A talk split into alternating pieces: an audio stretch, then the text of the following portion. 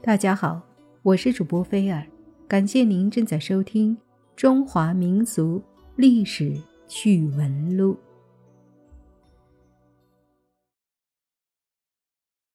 小伙伴们，大家好，今天有点儿感冒了，鼻子有点不通气儿，所以今天的声音有点不太好听，还希望大家多多包涵。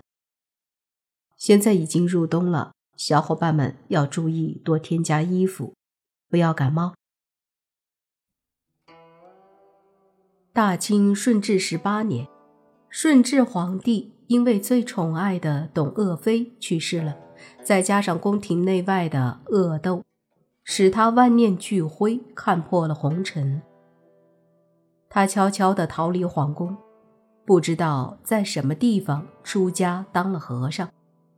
他八岁的儿子玄烨坐朝当了皇帝，这就是后来赫赫有名的康熙帝。康熙皇帝成年亲政以后，文治武功远远超过了他的老爷子，于是觉得自己飘飘然起来。他志得意满，君临天下，常常微服私访，总想亲眼看看。自己治下的万里江山到底是个什么样的歌舞升平景象？顺便到处显摆显摆，风光风光。这一天，康熙微服出行，来到了一处深山古寺，一群僧人正在寺外种植水稻，一位瘦骨嶙峋的老和尚把康熙迎进寺内。庙宇破败不堪，方丈陈设简陋，一张破茶几摇摇晃晃。老和尚急忙用瓦片支住一条腿，茶几才算稳当。康熙用手晃晃茶几，心满意得地笑着：“这才正如人们常说的，康熙王坐江山，稳稳当当。”老和尚对康熙苦笑了一下，为他斟上茶后，长叹一声，慢慢吞吞的回敬康熙一句：“哎，我听人们常说的是，顺治爷定天下，颤颤兢兢。”康熙听了老和尚的话，吃了一惊，他想不到。这山野古寺的老和尚才思这样敏捷，定是世外高人。面对着这样的高人，他极想听听老和尚对当今康熙盛世的褒奖颂扬之词。可是，当康熙一问起老和尚对世事的看法，老和尚就不停地摇头，一副不知有汉，无论魏晋的神态。接下来就是万民苦，众生苦，苦海无边的悲鸣之言。康熙顿时感到很扫兴，不高兴了。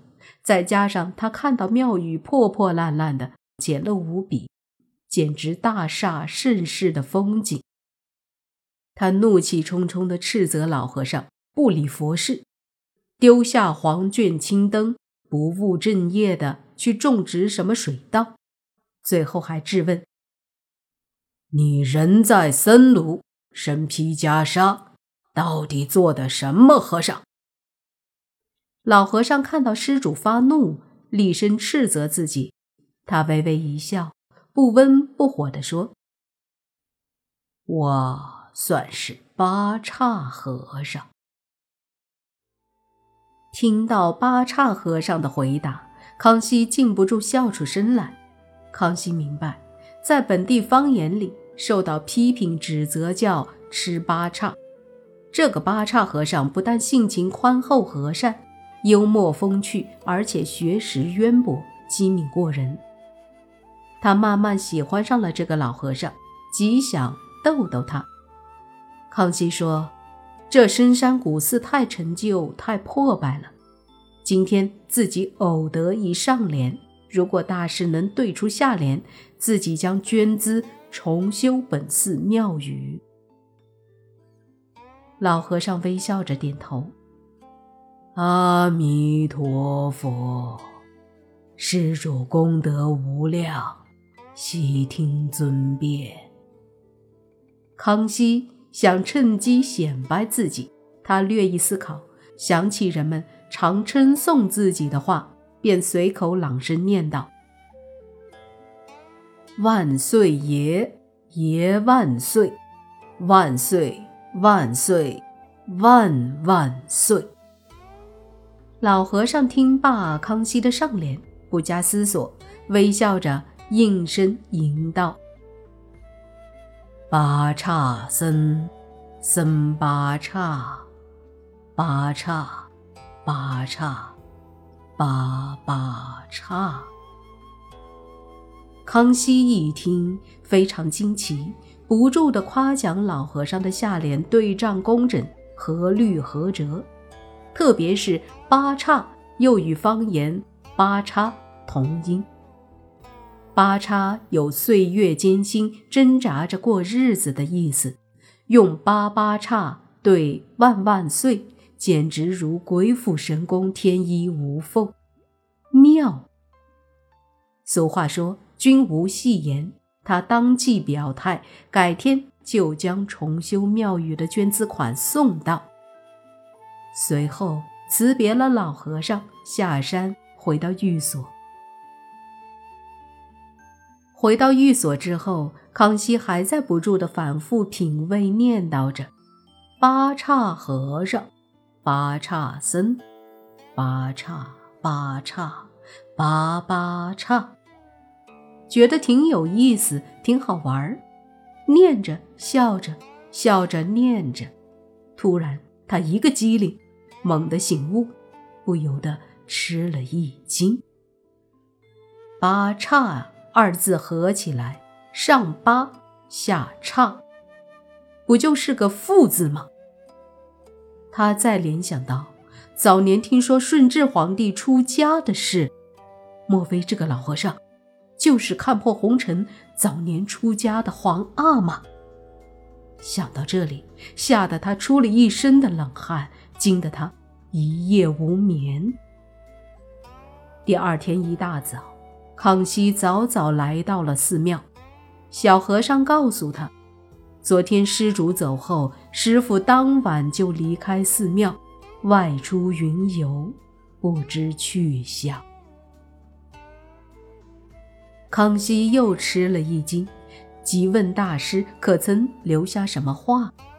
小和尚摇摇头，只说师傅临走时给紫竹院换了一副新对联，是师傅自己写好，并亲自挂上去的。康熙急奔紫竹院门前，但见“龙飞凤舞”两行大字。未曾出土先有节，纵使凌云也虚心。康熙心里明白，这个老和尚定是老爸顺治皇帝无疑。老人家临别，还在借着紫竹院永竹的对联。训诫自己的皇帝儿子的做人之道。原来老和尚确实是顺治皇帝。他当年潜离宫廷后，已在这座深山古寺默默无闻的苦修多年。俗话说：“知子莫若父。”昨天他一眼看到康熙的音容笑貌、动作神态。就知道是自己的儿子上山来了。当看到儿子张扬跋扈的做派以后，他很不以为然，先悄无声息地教训了儿子一番，又悄无声息地离开了。